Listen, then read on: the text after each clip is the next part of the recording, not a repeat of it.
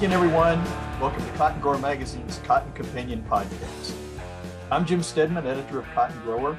And we're going to wrap up 2022 with this episode so that we, and hopefully, like all of you, dear listeners, can take a peaceful and likely well earned holiday break. And here to help close out the year, my good friend and associate, Beck Barnes. So, is uh, holiday excitement starting to build around your house, Beck? Yeah, yeah. I mean, uh, you know, in certain corners of the house, certainly. Um, no, it's good. Uh, yeah, we're we're fired up. We're getting ready. Just had big family holiday Christmas party over the weekend, and uh, boy, I got to start. I got to get going on these gifts. I have been a uh, traditionally been a. I get I get going on my gift buying on about the twenty third uh, on average traditionally, and uh, I got a kid now, and so I can't do. I got you know I look up under that tree, it's looking barren, and uh, yeah, I got to go. I got to be the. I got to get going, Jim. I got to grow up and, and turn into a yeah. full grown adult. Is she mobile now? She she walking? We're 15 months. We're walking around. Yeah. Okay.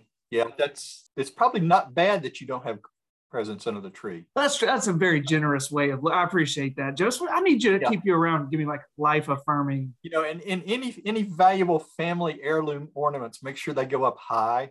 Oh yeah, yeah. We've learned that the hard way. We've had a couple of we've had a couple of uh, get out the dustpan and broom moments already. So yeah, but I appreciate that advice. Yeah. All right. You know, just speaking from experience. Yeah, I know. I know you are. Yeah. Well, moving on. Uh, we know this year's cotton harvest is pretty much wrapped up, and but there's still a lot of discussion and, and decisions pending about the 2023 crop year. And we're going to talk about some of those challenges ahead in just a few minutes as we hear from Dr. Darren Hudson, who's professor of economics and the Combest Endowed Chair for Agricultural Competitiveness at Texas Tech University. Um, I'll let Darren explain that title because uh, primarily there's there's more to it than what he uses and it's uh, it's it's it's impressive to hear when uh, when you put it all out there. Yeah, the title's impressive alone without an explanation. That's yeah, definitely. Uh, well, the first unveiling of new cotton varieties for 2023 occurred December 10th uh, at the Deltapine meeting, where they announced their class of 23 lineup during their annual NPE summit. I had the privilege of being there with roughly 150 of the top cotton growers in the U.S., who are all part of Delta Pine's new product evaluators program uh, which just completed its 15th year of evaluating potential new varieties in on-farm trials. And we're going to talk about the five varieties that those growers recommended here in just a moment. Uh, NPE is always a good meeting. Uh, a lot of good information and, uh, and a lot of good discussion. And I know Beck and I both covered it for cotton growers since the program began. And Beck, I think you've been, you've probably been to maybe one or two more than I have. yeah, point. yeah, but yeah, that used to be my thing. And uh, yeah, uh, many years ago, well, I used to volunteer to to uh, cover that event because they always they always go somewhere neat, somewhere fun. Uh, they took me to they they one of the years I covered, they went to Charleston, and the next year we were in New Orleans, and always good food and and a good time, informative meeting. Of course, they do a great job uh, being transparent with how they uh, commercialize their varieties there at Deltapine, right. explaining you know why they make the decisions they do, and yeah, it's just a great program all around. And yeah, for good and selfish reasons, yeah, I used to go and eat big and uh, have a big time, and and also do a little bit of you know editorial, and also get a little bit of work yeah, done. Right, yeah, right. Yeah, but we'll circle back around to that in just a minute. Before we move ahead, I want to take a moment to remember our 2025 Cotton Grower Cotton Achievement Award winner, uh, Kenneth Hood of Gunnison, Mississippi. Uh, Kenneth passed away on December 1st at the age of 81. Uh, and his name is, is no, you know, is well known throughout the U.S. cotton industry. Uh, he's an he's an innovator. He's you know just a, one of the top growers that uh, people who have people who have truly influenced the industry. And and the accolades and remembrances for Kenneth have always tout his uh, his tireless work ethic, his innovation, his business sense, his helpful and friendly nature, uh, his dedication to making the cotton industry better, and his devotion to his family. Uh, as long as I've known him, he's always been involved in cotton industry leadership. He was served as president of the Southern Cotton Ginners Association and as chairman of the National Cotton Council. He was also the first cotton farmer in the U.S. to plant the first Bollgard variety in his fields back in the mid 90s. And just prior to his passing, he had been named to the 2022 class of the Cotton Research and Promotion Hall of Fame by Cotton Incorporated and the Cotton Board. Now, personally, I, I will never forget the times that Kenneth would stop what he was doing, and trust me, he was always doing something important uh, to talk or answer questions or explain things from his own unique perspective. And uh, Beck, I know you've had you've had experiences and conversations with Kenneth Kenneth in the past too, and yeah, well, you know, when I think about uh, Mr. Hood, uh, I think about you know the times that he would show up. He's one of these guys that sees the big picture, right? He sees the industry as a whole that you see. So, you know, these guys who are big and, and deep into, the, for instance, uh, NCC leadership, they see uh, the big picture and, and supporting and shining a light on the industry as a whole. And he, he saw it that type of way. He was always at, he would always come to our achievement award uh, luncheons uh, when they, when we had them where he could get to them, particularly in the mid South or back when we used to host it at the Beltwide, he would be front and center. He was very proud to have won that award, like you say, back in 2005. And, and he wanted to be in the audience to clap for and to give a pat on the back to the next year's winner whenever he could. And, uh, you know, just a good guy, a cheerleader for the industry, a leader in the industry. And, uh, you know, we've just seen so many remembrances from yeah. so many people, uh, particularly there in Mississippi and around the industry over the past few days since he passed and uh, yeah, he, he's going to be missed. Yeah, he was. Uh, I think the uh, uh, the best way to state it, best way to state it was uh, he was a gentleman and a visionary, and uh, and this cotton industry is better because of him. No doubt. So now let's shift gears. Let's talk a little bit about what Deltapine is bringing to the market for 2023. This the Deltapine class of 23 features two new Bollgard 3 ThryvOn cotton with XtendFlex technology varieties. It's really starting to stretch out into a long sentence of its own. Yeah. yeah. Um, along with three new Bollgard 3 XtendFlex cotton varieties, all of which, of course, were, uh, were grower proven through this year's NPE program. It also has a strong native trait package, including a new Bollgard 3 XtendFlex variety with resistance to root knot nematode and bacterial blight, Four of these new varieties demonstrate resistance to bacterial blight, and all five show moderate tolerance to verticillium wilt. So, uh, as you're going to see we, as we kind of go through these, uh, they've got some some good things coming for pretty much for all regions of the cotton belt. Yeah, that's a. But before you get going, I'll just say that's a big class. I mean, they, those guys have been. I know that Keylon's still Keylon Gholston still doing some work on it. I know Eric Best uh, from out there in West Texas, but he gets all across the belt. Has been uh, working on these. They they were busy. Yeah, they definitely had a busy year, and uh, you know, and I talked to I talked with Keylon and, and and Eric both at the meeting, and one of these varieties that they're both they're extremely excited about, as were a lot of growers. I fact, in fact, I think they were getting threatened by growers if they didn't add this variety in yeah. in this year. So yeah, and we'll and we'll start with that one, uh, which is Deltapine 2333 B3XF. Uh, the best way they can describe, they describe it as an impressive mid-maturity Bollgard 3 XtendFlex variety that fits the Mid-South, the Southeast, and South Texas markets. It has resistance to bacterial blight, outstanding yield potential, uh, was demonstrated in, in the plots, excellent fiber quality potential, and delivered some farm record yield averages for several NPE growers. This one was kind of the no-brainer variety to bring uh, to bring in next year. Next on the list is Delta Pine 2328 B3TXF. And that's a mid-maturity Bollgard 3 XtendFlex with ThryvOn uh, to fit the Mid-South, Southeast, Upper Gulf Coast, and Brazos Bottoms regions of Texas uh, with moderate resistance to bacterial blight. Uh, next is another ThryvOn variety, Deltapine 2317 B3TXF, which is an early maturity variety uh, for the Mid-South and the Texas markets. Again, outstanding fiber quality potential and bacterial blight resistance.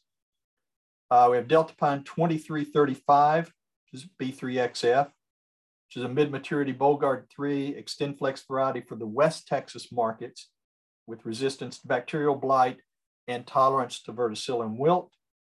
And finally, Deltapine 2349 NR B3XF. And that's a mid to full maturity variety for the southeast that offers resistance to both root knot nematodes and bacterial blight.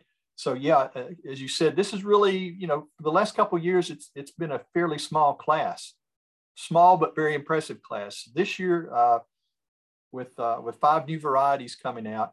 Now, the one thing one thing you have to talk, keep in mind is at this point, the, the varieties with the ThryvOn gene in it are going to be under a steward stewarded uh, production next year as they still are awaiting the final registration approvals for oh yeah technology. yeah i didn't think about that uh, but that that's not going to stop them from bringing it to to market and there are plans in place to uh, you know to to to take care of that situation and again realistically like any introductory year quantities of these varieties are going to be in pretty limited supply uh, and, and I think is uh, demand's likely going to be high. So uh, if you're interested in getting your hands on any of these new varieties, probably need, need to get in touch with your local Deltapine rep uh, ASAP. So now I want to share uh, my interview with Dr. Darren Hudson. Uh, we were both at the NPE Summit. We had a chance to sit down and visit about the current price status for cotton, some competitive factors for next year, and some thoughts on where cotton acreage might be for 2023. So here's our discussion. Well, here we're here in Tampa, Florida, at the uh, Deltapine NPE conference, or our summit, I guess is what they call it at this point, and visiting with uh, Dr. Darren Hudson from Texas Tech. He is a professor and the Larry Combest Endowed Chair for Agricultural Competitiveness and director of the International Center for Agricultural Competitiveness. Darren, thanks for joining us on the Cotton Companion today. Thanks for having me. I appreciate it. First of all, you've got this long, long title. What the heck? Yeah, well, it, you know, it's uh, it it used to be the Cotton Economics Research Institute, and then they wanted to change it to match the endowed chairs thing. So now you're saying the endowed chair's name twice. I I just I always shorten to say the Combest endowed chair. Just leave it at that. well, one of the things you talked about this morning is the good news this year is the bad news is not as bad as it was back, say, in the 1980s. Hmm. Uh, can you kind of elaborate on that a little bit? Yeah, I mean, I think a lot of people look at um, the rise in interest rates that we've seen in the last uh, you know few months as, uh, as the Feds tried to stamp out inflation. We had high inflation in the 1980s. Uh, you know, we got inflation now. Um, and you know, so some people lose perspective of the idea that, that that today is like it was in the 1980s. But there's a couple of things. One is the inflation rate's obviously not nearly as high, nor are the interest rates. Right. Uh, but certainly, um, U.S. ag today is uh, less leverage than it was in the 1980s. So, yeah, the rise in interest rates matter. It, it you know hurts the bottom line in terms of production expenses but but you don't have debt service being you know 40% of your operating budget, uh, and so uh, it, it's something that, that we can weather. Uh, it's going to hurt. I mean, mm-hmm. obviously, it you know any of these kinds of changes hurt, but but I think we need to keep it in perspective and and, and keep our eyes on the ball and, and keep moving forward because I think you know most farmers are going to be fine. Uh, it, you know, it, they may have to make some adjustments, but I think they'll they'll be fine. It's not like the 80s where we're going to see yeah, massive farm failures. Yeah, we're not we're not going to see 14 to 18 percent interest rates. No, no. Well, I hope not for sure. yeah, Been through that before. Yeah, exactly. Been through that before. Uh, you talked a little bit about acreage. Mm-hmm. Uh, looking at it, uh, and you and, and and other economists that I've talked to, I, I, think everybody seems to go back to this corn cotton ratio. Right. It's sort of the a, a guide right. on it. But growers we've been talking to, uh, tend to be a little bit more optimistic right now. And I guess part of that is just be cotton growers or cotton growers right. and, and everything. Uh, in this current environment, do we really know where acres are going to fall next year? No, I mean, it, it, you know, it, you, you make a good point. The, the, the corn cotton ratio that a lot of people use is sort of a, a, first cut at looking at what that's going to be like. Mm-hmm. Um, you know, cotton farmers are sort of eternal optimists anyway. Um, right. You have to be to grow cotton. But I think, um, you know, there, there's some reason for that optimism. Uh, you know, looking at there's a long time between now and when that insurance price gets set and those final planting decisions are made. Mm-hmm. And so, you know, there's a lot of room for those those variables to change. Uh, and you know, corn's not the only determining variable, Right. obviously in in that in that complex. Um, there's a lot of cotton farmers that are just going to be cotton farmers. Um, you know, 50 cents, 90 cents, it's going to be cotton for yeah, they're just going to grow for cotton. Um, I think where the the corn uh, cotton ratio thing comes into play is thinking about at the margin. Those producers have good options um, at where they can rotate out. In in our part of the world, for example, in West Texas. You know, one of the big concerns is about the wheat price, and there's a lot of wheat in our area. Went behind failed cotton um, as, a, as a cover crop, uh, but we've gotten good rain this fall, Right. and, and we- we're, we're going to have a wheat crop. And you know, at current wheat prices, it may make more sense for them to to ride that out uh, to, to grain and harvest it than to try to terminate it and go back to cotton. So there's a lot of uncertainties, a lot of things we don't know um, that that are yet to be determined uh, in that cotton, uh, what that cotton planted acre is going to be. Yeah. Well, you mentioned rain in Texas, Mm-hmm. you know, and, and trust me, I, you know, I live live in the Memphis area. and, Right. You know, for the last two weeks, we've been under this dome of, you know, gray skies and, and rain. I think I think Mother Nature's trying to refill the Mississippi River right, within, within two weeks. Right. On it. Uh, but I think in Texas, you- were talking about sort of a moderating La Nina, and I've heard that from a number of sources. What's that going to mean to growers? So in, in general, La Nina is bad for winter moisture, um, you, and you, you gen, generally get a hotter, uh, drier summer. Uh, an El Nino means a cooler, wetter summer, um, and so there's there's a bit of a trade-off there, in the sense that we need the heat units, uh, but you also need the rainfall. Um, and so, uh, as you know, if you look at the the uh, National Weather Service or, or NOAA's sort of forecast on on La Nina, um, it's it's shifting from sort of strong La Nina to what we call neutral. Right. Um, and then as we get later in the spring, there's at least some early indications that we may be moving into a favorable El, El Nino uh, scenario. Um, if that happens, it certainly means, and we already seen, like you see, uh, you know, sort of this winter moisture. I mean, we've had, uh, you know, we're, we're well above average uh, moisture for December already. Uh, you know, halfway through in West Texas. So, um, you know, if that trend continues, that that planting moisture will make a big difference in terms of one, um, how successful do we, you know, are we getting crops up, um, and two, uh, what's that level of abandonment going to be, Right. you know, in terms of planted to harvested acres, and we know, you know, uh, we talked about this morning, sort of this negative relationship. So as, as El Nino becomes stronger, abandonment drops uh, pretty significantly nationally, not just in Texas but nationally, and and so um, you know those planted acres become more harvested acres as we do that. So that I think uh, you know a more El Nino uh, environment or, or a more favorable El Nino environment is probably going to mean maybe a few more planted acres, uh, but also more harvested acres out of those planted acres when we get to the end. talked about Farm Bill. We've just come through the midterm elections. Everything is, is starting to settle into place in terms of uh, who's going to be on what committees and leadership, and we've already got the change in leadership on the on Ag Committee at this point.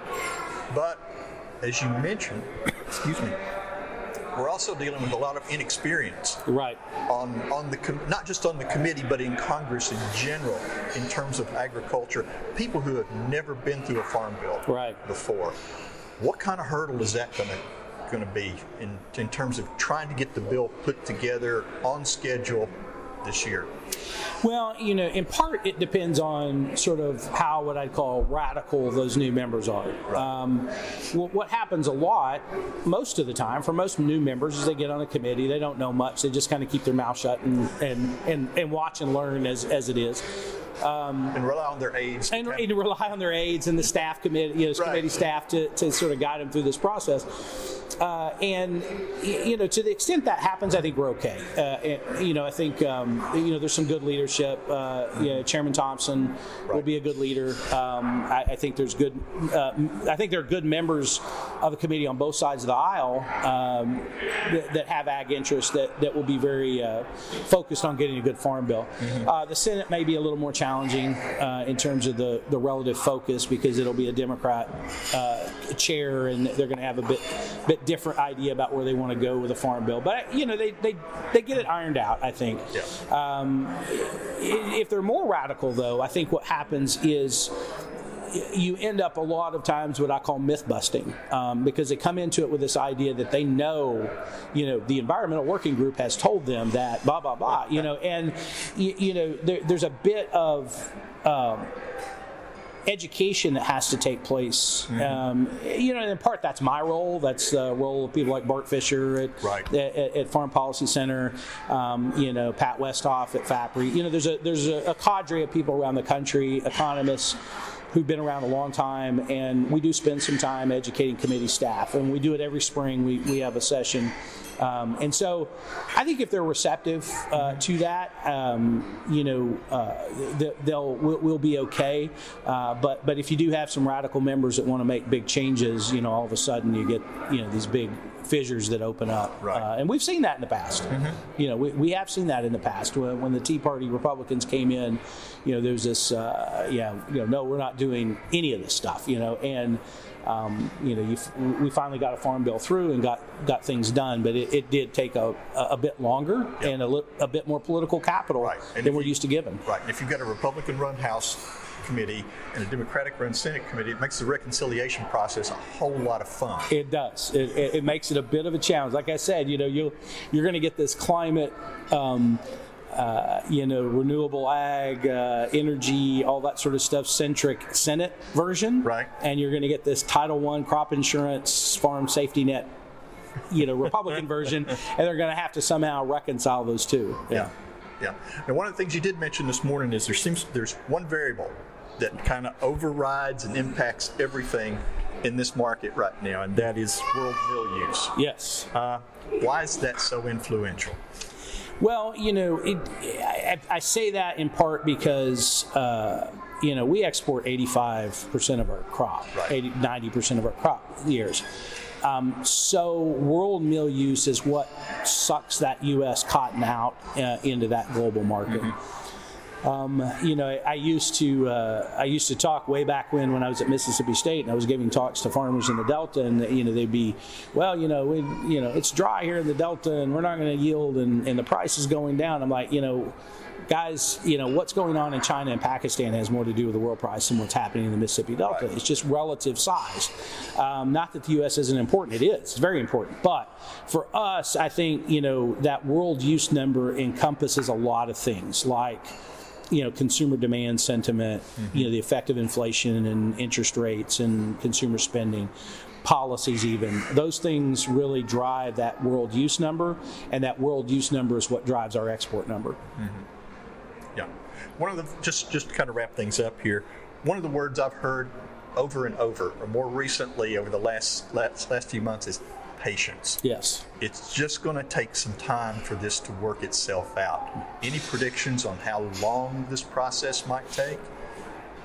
No, you know, it's, um, uh, you know, I'd, I'd, love to say, okay, well, uh, you know, we're, we're looking at a six to eight month window here on sorting through the supply chain consumer issues on in yeah. the cotton market, for example. Mm-hmm. Um, but that assumes all else equal, right? The old ceteris paribus from your Econ 101 class.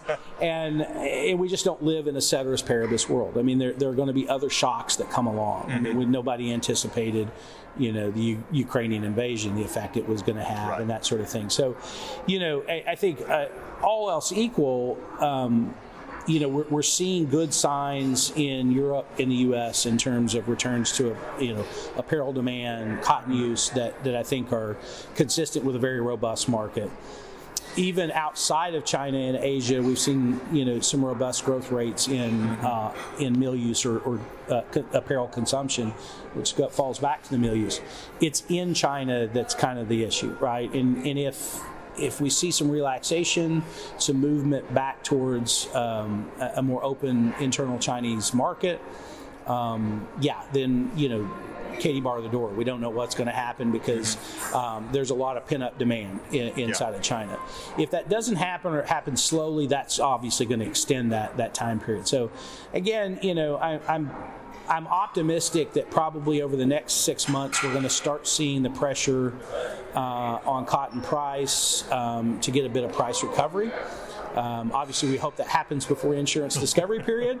Uh, but uh, if it if it doesn't, you know, the farmers that do end up planting cotton, I think, are going to have some great pricing opportunities late spring into the summer, and and so just be on the lookout for that. I, yeah. I think those are those, there are going to be some great opportunities yeah. to price cotton. when the opportunities come, move quickly. M- move quickly, yes, move yeah, because you don't know what's going to happen. No, not at all. Well, you know, what, you don't know what's going to happen tomorrow. No, no, right. right now. No, it, it, you know, in the last uh, eight months in the cotton market is proof that if you, you know, if you wait 24 hours, you you, you may lose two, three, four cents. Yeah, you know? yeah. yeah. So definitely.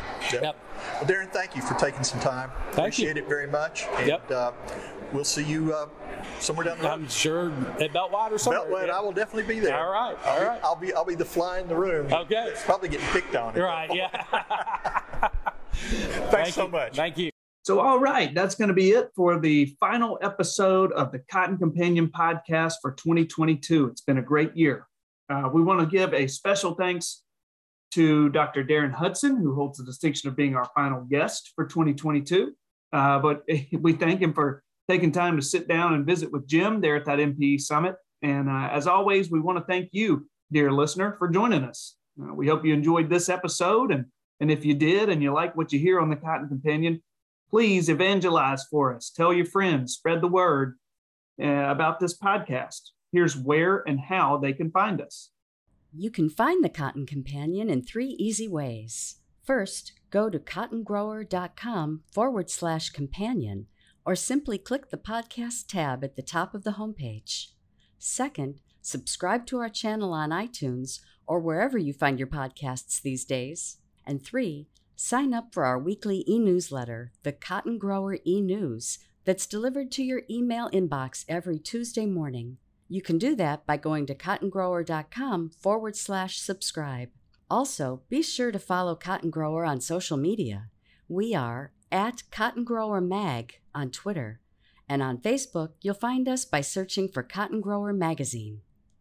Cotton Companion Podcast is produced twice monthly by Tyler Hatch and Kim Henderson, our talented colleagues at the world headquarters for Meister Media Worldwide in beautiful and soon to be wintry Willoughby, Ohio.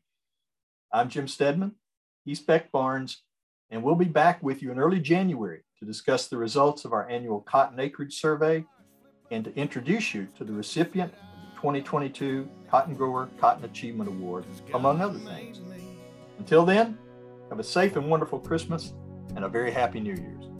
Yeah, he works and he works and he works and he works all day. God made a farmer. Yeah, he